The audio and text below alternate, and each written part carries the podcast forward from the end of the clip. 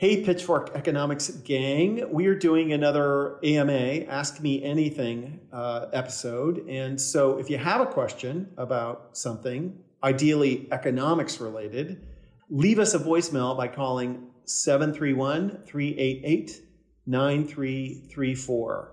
And uh, Goldie and I will answer your questions. Employment has not fully recovered for women since the start of the pandemic. Childcare is not a personal problem. It's a, it's an economic issue. And we have a childcare crisis. It's unavailable and it's unaffordable. Women lost their jobs relative to men at a 3 to 1 ratio. 100% effectively of the kids having to stay home explains a lot of that. It is a abject failure that the government has bailed out airlines and has not bailed out moms.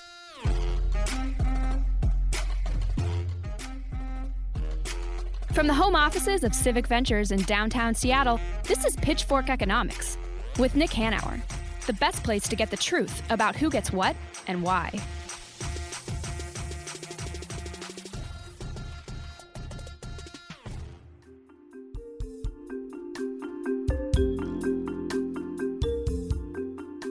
There's some good news and some bad news about the post pandemic economy, Nick. Which do you want first? You want the good news? Always give me the bad news first. Well, you know what? I'm going to give you the good news first. Because the good news is that employment has fully recovered. In fact, past full recovery. And the bad news is uh, that that's only for men. That employment has not fully recovered for women since the start of the pandemic. Yeah, and I think the ratio I heard was women lost their jobs relative to men at a three to one ratio, right? right? Um, and that, of course, 100% effectively of the kids having to stay home explains a lot of that, you know, and it's and and still, you know, childcare is in crisis across the country, and women are women in our society, mothers in our society in particular, are taking the brunt of that. Right. We already had uh, an uneven and unfair division of labor before the pandemic, in which women were picked up much more of the responsibility for childcare and for housework and so forth. And since the pandemic, uh, after the the temporary closures of school, but the the permanent closure of many childcare centers that, yeah, that have sure. not been able to reopen, partially because they they can't find childcare workers uh, uh to fill the jobs uh, it, it's gotten even worse. The, That's right. Know, well, and, and and and kids under five still haven't been vaccinated, which creates another layer of worry. And you know, right. So what what was a terrible situation before the pandemic has since become a crisis. Fortunately, we have a guest who has a big, bold idea on how to address it. Uh, that's true. Our guest, uh, Reshma Saujani, has introduced a Marshall Plan for Moms and uh, we're gonna we're gonna hear a lot about uh, what that plan is and why it's necessary in our interview with her.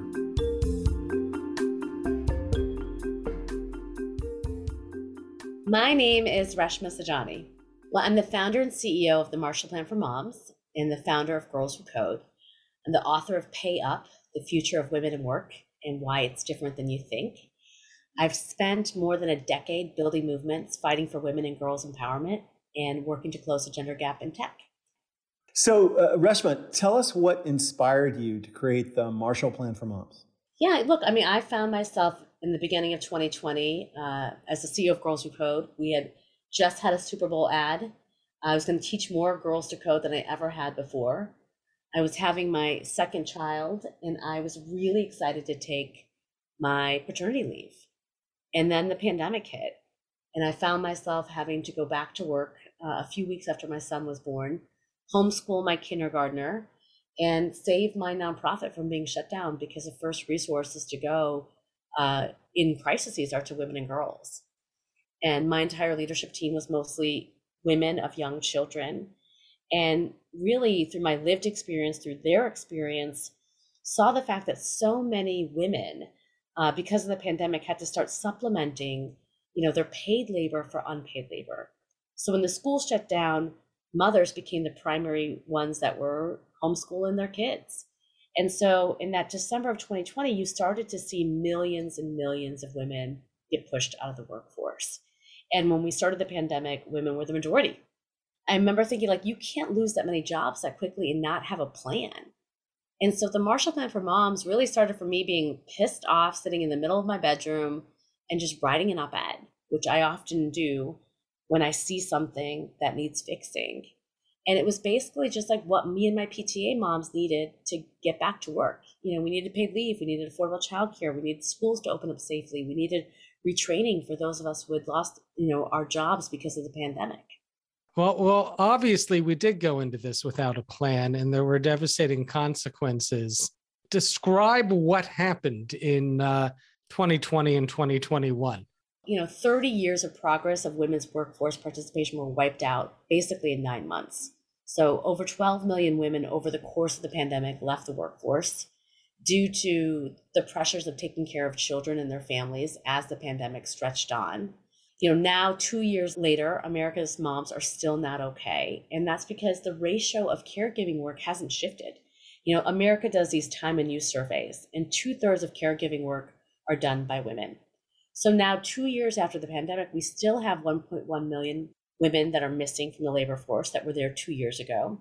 You know, women of color have been hit especially hard. You know, one in three women are considering leaving the workforce or changing their jobs. The great resignation is literally led by women. And 51% of women say that their mental health has declined and the rates of anxiety and depression have skyrocketed. Okay, but how many men have left the workforce? Men have gained all their jobs. They're back where they were at pre pandemic levels. Okay, interesting. So, what's the Marshall Plan? Well, the Marshall Plan for Moms is, you know, a nonprofit that is pushing for public and private strategies um, to make sure that workplaces work for women. It has three legs. You know, we do culture change and thought leadership work. Uh, we do work to really shift the private sector uh, in the public sector. And then finally, it, we organize moms to ask for what they need.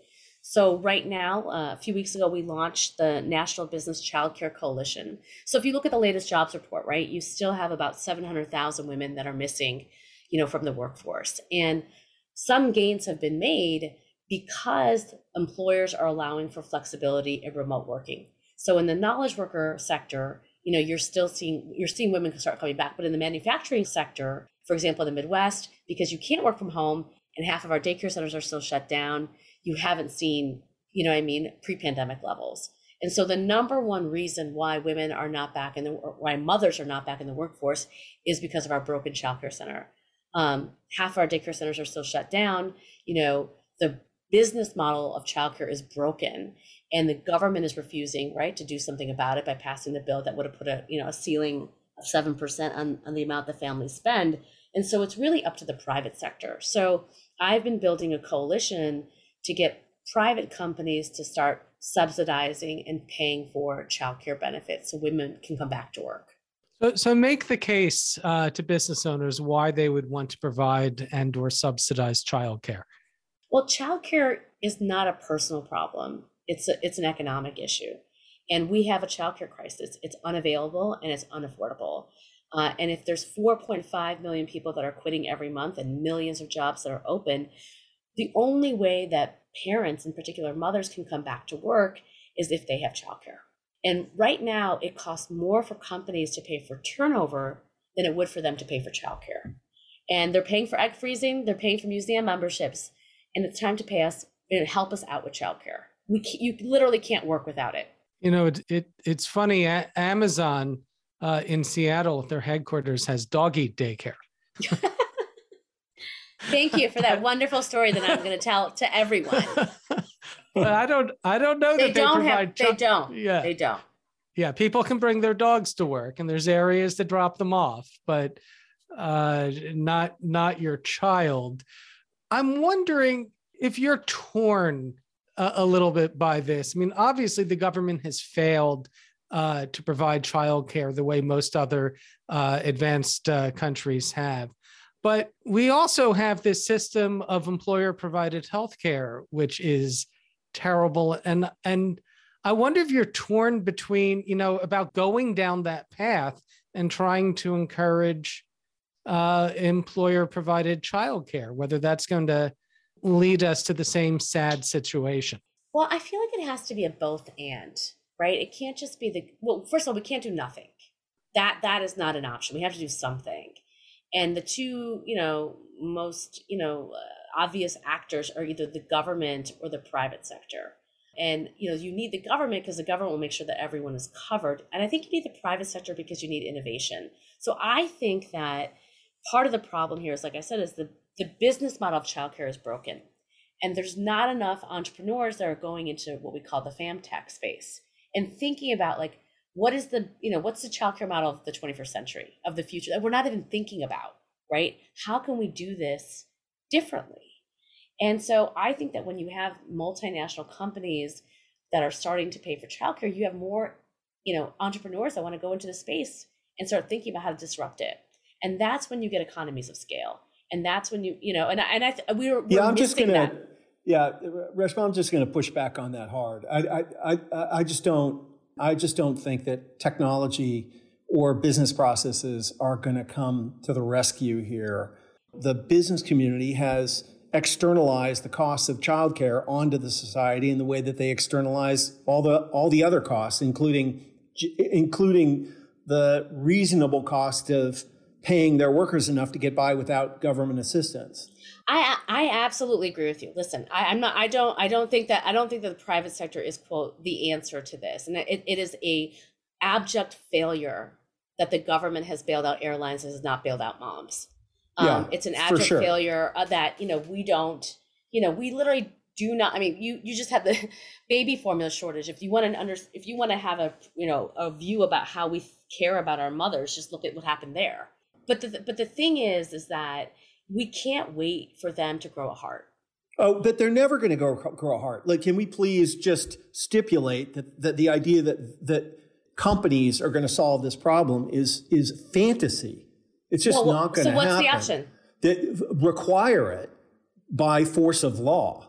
No one is going to solve this problem willingly. Companies will be required to pay for childcare in the same way they are required to pay Social Security benefits and a variety of other things. In the absence of uh, being compelled to do so, they will not, uh, in all but the smallest circumstances. There are, of course, some industries and companies that are so lucrative and are so desperate for the highest quality, you know, rare work that they will pay for this. But just in broad terms, it's not it's not realistic I'm just incredibly cynical that you can get anywhere by exhorting people to, to do the right thing. I think you have to. I don't think that that's, but I don't think that's the argument I'm making. I think that right now it's like, for example, you know, when my parents came to this country as refugees, you know, both of them had worked for the same company for 30 years.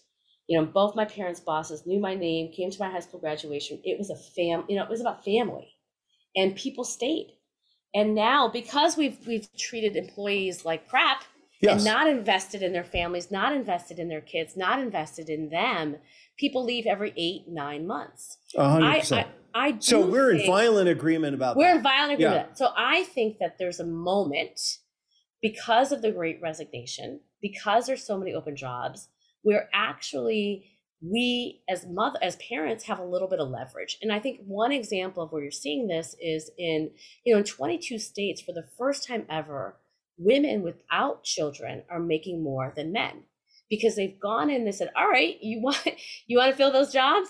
I want to know what he makes and i want double and your office too.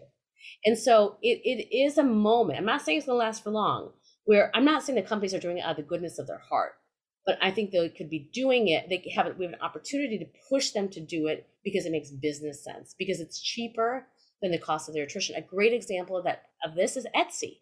You know, Etsy's been basically providing childcare. Patagonia, again, I, am not going to come up with a hundred examples. That's the problem, right? But the ones that you have have actually made the business case. Um, right. So they're not doing it because it's the nice thing to do. It's just it's they've it's saved them money. I mean, I, I, I, guess if if they really understood their own rational self-interest, I can't think of anything that would lead to employee retainment like providing childcare because your employees would not want to pull their children out of childcare that they like. Yeah, uh, but as as the only business person on the call, l- let me assure you that is not how we fucking think. Okay, we are not. We're just not that sophisticated And so, you know, look, it, it, Reshma, the other, the other thing, the thing that you did not say about what happened to your parents when you came to the United States as refugees is that in, in that day, it only took one median worker 30 weeks of work to, to pay for all of the basic mm-hmm. expenses mm-hmm. to support a family.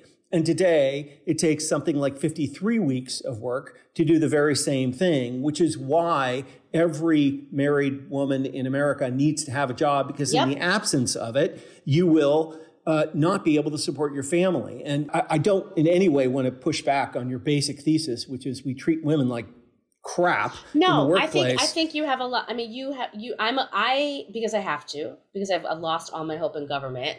I need to have hope in somebody. You know yeah. what I mean? And, and, and I'm not, and I, I'm, I want to be clear too that I don't think that the private sector is the answer. I think in this moment, you know, and we've been able to do, you know, we can make make the case, and and we'll see how much. Right now, less than ten percent of companies offer some sort of childcare benefit. So actually, ironically, even the company, right, Amazon has day, doggy daycare, but yeah. not childcare. So even in ones that can afford to do it, you know so so we have to we have to make the case and continue to push government my my big though my big point of this i think is that i'm trying to take moms from rage to power. We need to start mobilizing mothers women in the workplace to start demanding this yes. and not continuing to breastfeed in closets and like hide yeah. pictures of our children and and tolerate the motherhood penalty right which is being paid less for men for doing the exact same job just because you're a mother and so there's pieces of this that all have to kind of come together in this moment but it has to let's talk about these pieces a little more uh, beyond just childcare. Uh, what are the other pillars of your Marshall Plan for moms? So, you know, the first pillar, which is about flexibility and remote working, right? And predictability for hourly workers, right? You work at Walmart and you know, you you basically have a kid, you you pay for childcare, you show up for your 7 p.m. shift, it's canceled, you're out money. And so mm-hmm. the importance of having predictability and flexibility is is critical. Paid leave. You know, again, the United States is the only industrialized nation that doesn't offer paid leave you know, many companies love to tout their paid leave policies, but they also gaslight men when they take it. So it's not enough just to offer paternity leave. You have to basically incentivize, I think, men to take it. The majority of men take less than 10 days off after having a baby. And look, my big aha from the pandemic was that unless you have gender equality at home, you're not going to have gender equality in the workplace. And unless you build workplaces for single moms, you know, you are never going to get to equality. And so this is about structural change, right? You, you to structurally change society and workplaces to make it possible to work and have a child.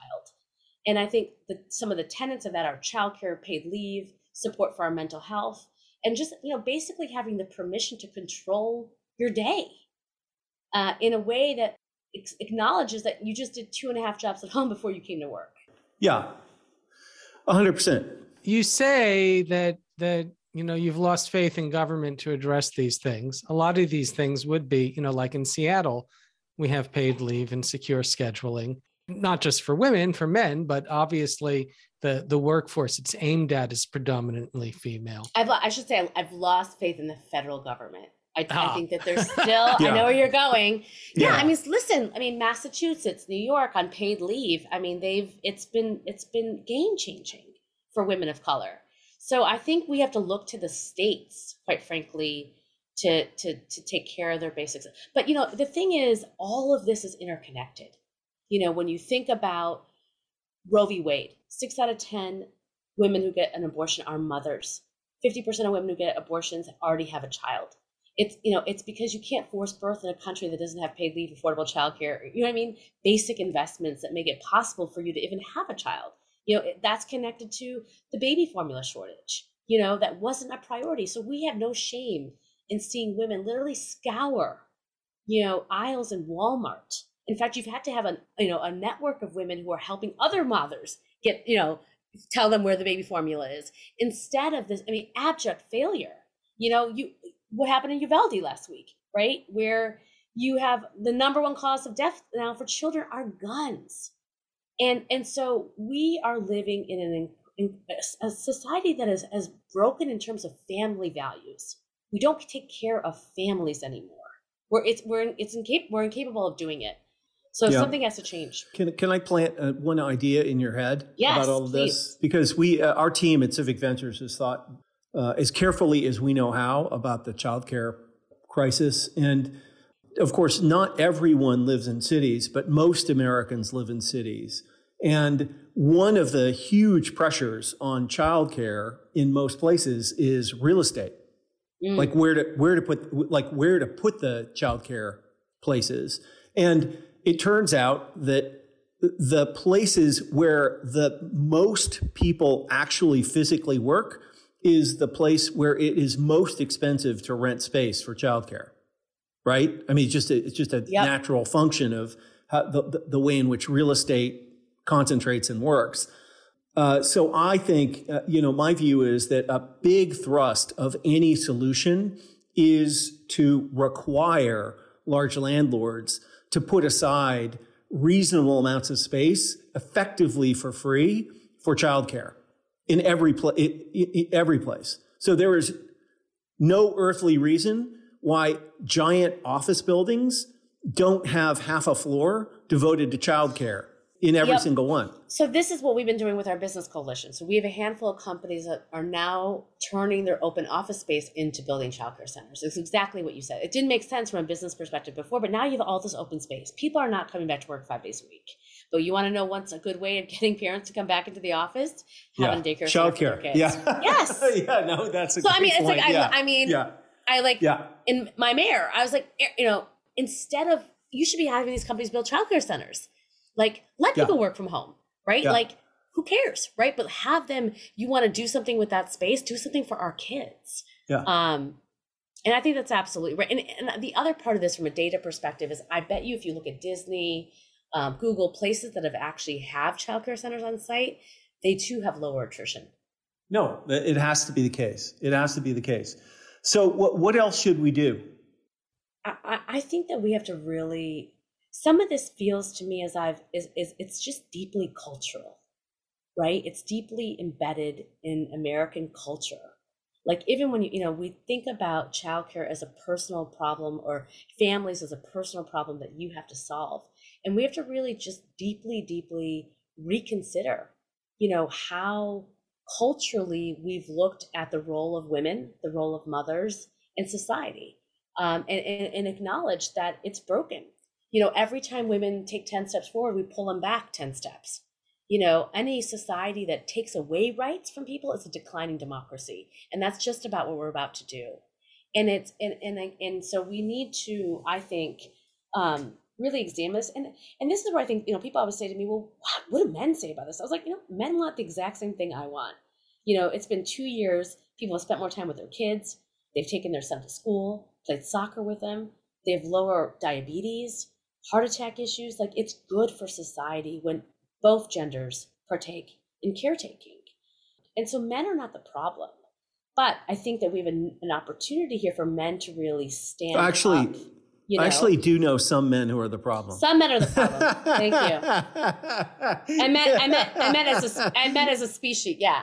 But it's interesting. Like, for example, you know, I've, and I've talked to lots of employers about this, you know, even if you're a 55 year old, you know, who, who works in a bank and doesn't want to commute, you're not saying that to your employer because you'll be gaslit you know and so we need men to really speak out more about the structural changes that we need to make that will benefit the lives of women but that will also benefit their lives yeah. So eh, can, I'd be very interested if you could articulate what, like, if you were in charge of, it, it, you put politics aside, how would you deal with the, in nuts and bolts, the child care challenge the nation faces? How, what would you do? How would you organize it? Well, I think the, the first part is we have to acknowledge that someone needs to pay the subsidy. And so I think what Biden had proposed to do in Build Back Better, which was like, you know, have a ceiling at 7% was a good idea. I also love Elizabeth Warren's idea about having universal childcare. Like it doesn't make sense, right? That we have K through 12 education and we don't have universal childcare when we know that so much of your development begins at the earliest of possible ages. And so, you know, we should be providing childcare, quite frankly, for everybody in this country. So, but has your team thought through the particulars uh, you know, like uh, who pays, where are the facilities, et cetera. I mean, you mean from a government solution or a private sector solution? I mean, no, I don't care. Whatever I, I, you want to well, do. Right now, we're focused on a private sector solution, and what we're doing is convening companies together to say, what are you doing? What works for you? So, for example, you know, we have a company, Fast Retailing, which provides, you know, um, childcare subsidies not just to its uh, salaried workers, but its hourly workers. And so we are connecting them to other retail organizations who didn't think that they could actually provide childcare benefits to store managers because it didn't make you know it didn't make economic sense. So part of it is sharing that. Same thing with Etsy and Patagonia that are leading the way in tech, you know, in both paid leave benefits and childcare benefits, how they've basically mandated that both men and women take it at the same rate. The effect of that in terms of gender equality in their family. So, you know, we're in a, we're in a period of like I'm not rolling out what the gold standard is yet because I don't know. And I think what we need to do is like look at the shining examples of companies that are actually doing it and and, and sharing that with one another. And and just shifting the conversation that I think the knee jerk is that well it just it doesn't make economic sense. It's not an yeah. economic problem, it's a personal problem. That is fundamental before you say, okay, here's here's the childcare model of the future that I think everybody should implement. Yeah, eh, but as you look around internationally, what's the gold standard? Well, I mean, the gold standard is more investment to to families, right? Like the United States, I think what the average is is it spends five hundred dollars per family for childcare. I think the average industrialized nation spends fourteen thousand dollars. So, you know, it's more, I mean, you look at Canada, I mean, both Canada and the UK did not have the same number of women leaving the workforce during the pandemic because they had universal childcare and paid leave. Do, do the businesses you talk to do they understand that if if they're facing a labor shortage, this is the low hanging fruit, bringing women back into the workforce by taking care of the needs that are keeping them out of the workforce? In the businesses that we've spoken to, I think they they get that because that's the conversation that they're having. You know, those that's the segment of the population in their workforce that has not come back. It's mothers. Right. I mean, there's a million surveys or studies that basically demonstrate why. You know, we just did a study with McKinsey where we surveyed a thousand parents. The 50% of the women who left the workforce was because of childcare. And the, the fact that it was unavailable, or my babysitter was quitting, my daycare center shut down. Oh, and there's another variant here. Now school's going to be closed. And it was just impossible to work and have a child. So I think they know that if they're going to have that talent, they have to solve that problem. I don't, I think the idea of the private sector providing childcare benefits is not controversial. You know, an example of this, quite frankly, is fertility benefits. You know, I write about this in my book. Five years ago, a handful of companies, nobody was offering to pay your for your IVF. But people started coming in, men and women, saying, What are your fertility benefits? What are your fertility benefits? What are your fertility benefits? And in the middle of a talent war, it became a benefit that people cared about and would go to a company over. That's what the survey we did with McKinsey demonstrates about childcare. Mm-hmm. People are forum shopping for companies that have good family benefits right now. So I, I think that companies who understand this, you know, are going to do the right thing. The deeper problem here, though, for me, that I get frustrated and upset about is what is up with society. You know, when you think about the agitate, there are more parents that are agitated about critical race theory and LGBTQ stories in schools, or now even having mental health centers in their schools that are agitated about the fact that childcare centers are shut down, or that they don't have paid leave, or that you know, you know, what I'm saying like we, we are we are uh-huh. focused on the wrong things, and to me, we have to ask ourselves why, why, why, why, and how do you shift that? Yeah, it, it, is. I mean, well, the, the, there actually is a social socio psychological answer to this, which is that we are wired to care about one thing more than the other, but uh, that does not serve the society well. Well, I also think we, have lost our sense of community. I mean, it's ironic. A lot of the pushback I get on on childcare benefits are from childless women who say, "Well, why should my why should my why should I pay for your childcare?" But I was like, "Well, why should I pay for your gym membership?" Right? It's the same thing it's a benefit, right? That you're you may or may not use. So, but the sense of like, even after everything we've seen that's happened to women, that's happened to children, that's happened to women of color, we still as a society can't say, you know, you are my neighbor. And I am, you know, we are stronger together. and that is something i think that has really that that we need to figure out foundationally how how do we get back uh, again in this moment if you we as a country can't pass paid leave can't pass forward child care can't pass the child you know can't renew the child tax credit but we're you know again bailing out airlines what does that say about our well, value system it says that we're a, a totally dysfunctional nation that is sliding into Christo fascism. But, you know, that's just my take that, on it. Yeah. uh, yeah. Yeah. Uh, yeah. We, we do live in a neoliberal hellscape. yeah.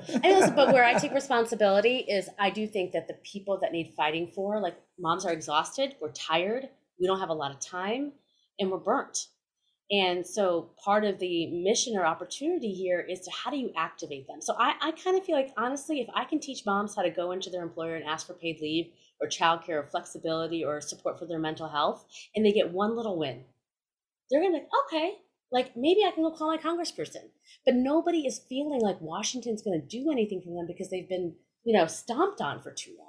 So we have to start building that muscle of activism. Right we always ask this uh, benevolent dictator question. If you were in charge and could do anything you wanted, um, politics aside, uh, what yeah. would you do? No, no political or financial constraints. Absolutely everything. Reshape our country for us. Oh my God. The first thing I would do is I would implement universal childcare. Okay. Eh, however we pay for it, we pay for it. I'm all for that. Yeah.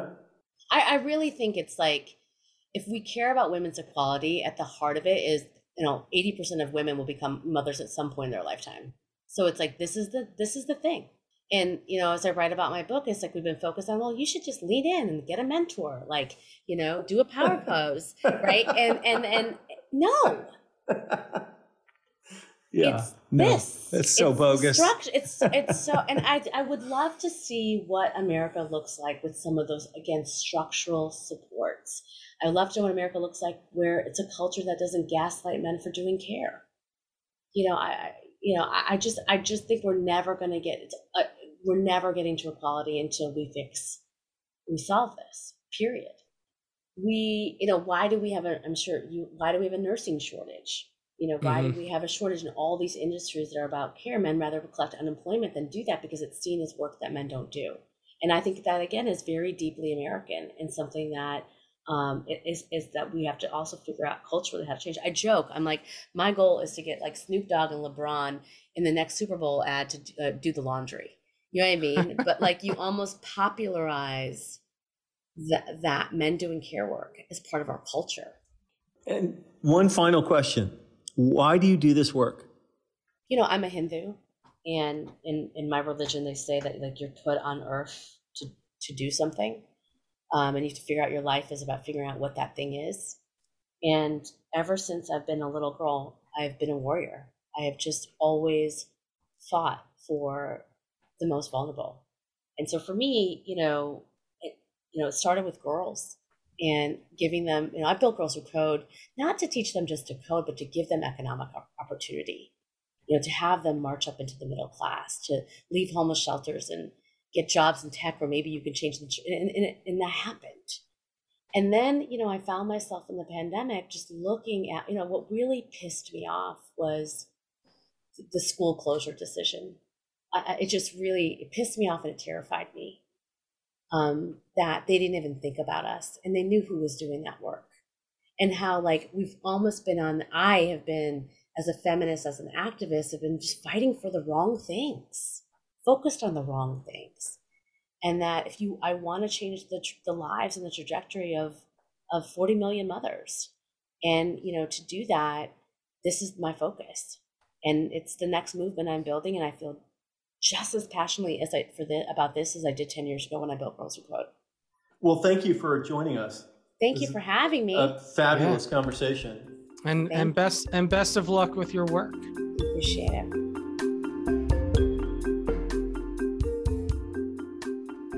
You know, that was a really interesting conversation, uh, uh, but it just absolutely brings home uh, how, at the root of everything, suppressed wages are for mm-hmm. virtually all of our social ills. I mean, again, if you if you just consider that the median full-time worker in America today who earns $50,000 would earn close to $100,000 a year if they had been if they had merely maintained their same share of GDP since 75 and think about what the impact of that would be on families and the cost of you know like people's ability to afford childcare uh, uh or or not needing it right right um, it just staggers the mind. What struck me is what a Hobson's choice we're facing right.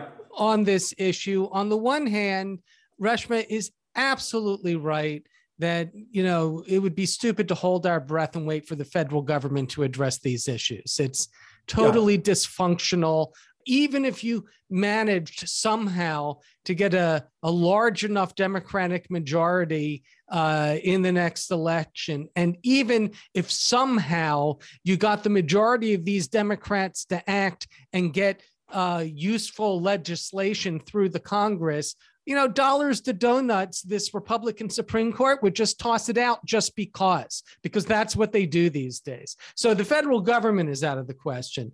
Uh, on the other hand, you know, you're absolutely right for being cynical about businesses taking up this mantle and understanding what their rational self interest is, which is if they want uh, more women in the workforce, if they if they want to uh, uh, fill this labor gap that they have, uh, well then you know they need to make it possible for women to work. Yeah, and that and that means having the type of uh, flexible and secure scheduling that Reshma was talking about, and having adequate daycare, whether that is on the premises or uh, with a subsidy that's provided to get private daycare, assuming you can find private daycare, which we all know is very expensive and very difficult to do. And I don't know which way you go. Our, our federal government isn't working. Uh, businesses just ideologically don't want to pay taxes to address this issue and don't want to pay employees to address this issue. And the hardest thing to do and is to change cultural norms. Yeah. And our cultural norms are working against us. Yeah. No, it's true. And are just our cultural expectations. Right. right. I mean, yeah. You know, right on with Reshma with a Marshall Plan. Yeah, we need big, bold thinking like that. We need a Marshall Plan. And, you know, we talk about this a lot. Fighting for for policies, even quixotic policies, is necessary to changing the way think people think about the economy and think about these issues, and that you don't get it all at once. It, you know, it took decades to uh, uh, get to the point where you know people wear seatbelts and don't smoke in cars around the, their kids or don't don't smoke at all I mean, that was the cultural norm. When I was a kid, everybody did that, my, my father included, who was a doctor. And, and it took a few decades and we changed those norms, but it takes decades and it takes yeah. a concerted effort. And, uh, you know, it's not that I'm feeling hopeless about this. It's just that, oh my God, it's yet another thing that just, it's going to require so much work. Yeah, no, it's true. That said, Nick, other countries not only do it better, they do it right. We have yeah. examples yeah. out there. And the one that that I kept thinking back to was our conversation from, I don't know, was it a couple of years ago with uh, uh, Anu Partanen and her husband, Trevor Corson. Anu, the author of The Nordic Theory of Everything. Right. And she was yeah. talking the way they they do it in Finland where they're living, uh, where you know nobody pays more than a couple hundred dollars a week for childcare. And if you can't afford that you get you get high quality childcare for free. And all the childcare is high quality. So you don't have to worry about shopping around. You look for the for the childcare center that is most convenient to you in terms of of where you live or where you work. And it frees up everybody to participate in the workforce or not if they choose to stay home with their kids, which, you know, is a reasonable option. They're free to do that as well. Works pretty good, and it works pretty good in almost every industrial industrialized country except right. ours. So, and I think this brings up another another issue, which I think requires a lot of thinking about and we're talking about, is that you know both men and women should be able to stay home with their kids. Yeah. Maybe not both at the same time, one or the Yeah. other, if Yeah. that's what they choose to do. I I know it's hard in many careers to to take that break. It interrupts with your career path.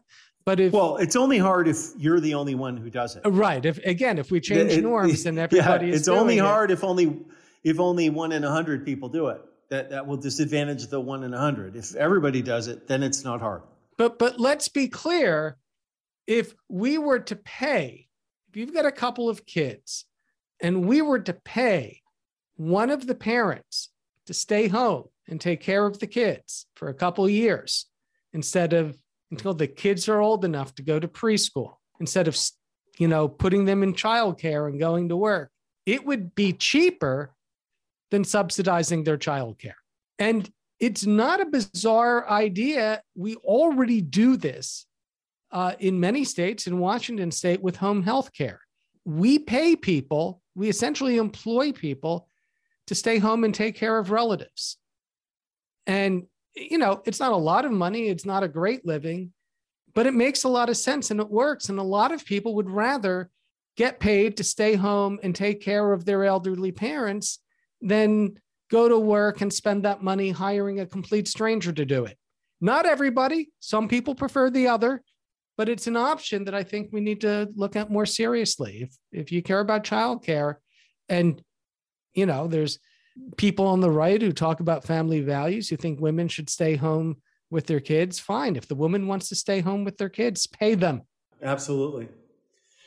Well, a lot of work to do, Goldy. Always, always. Yeah.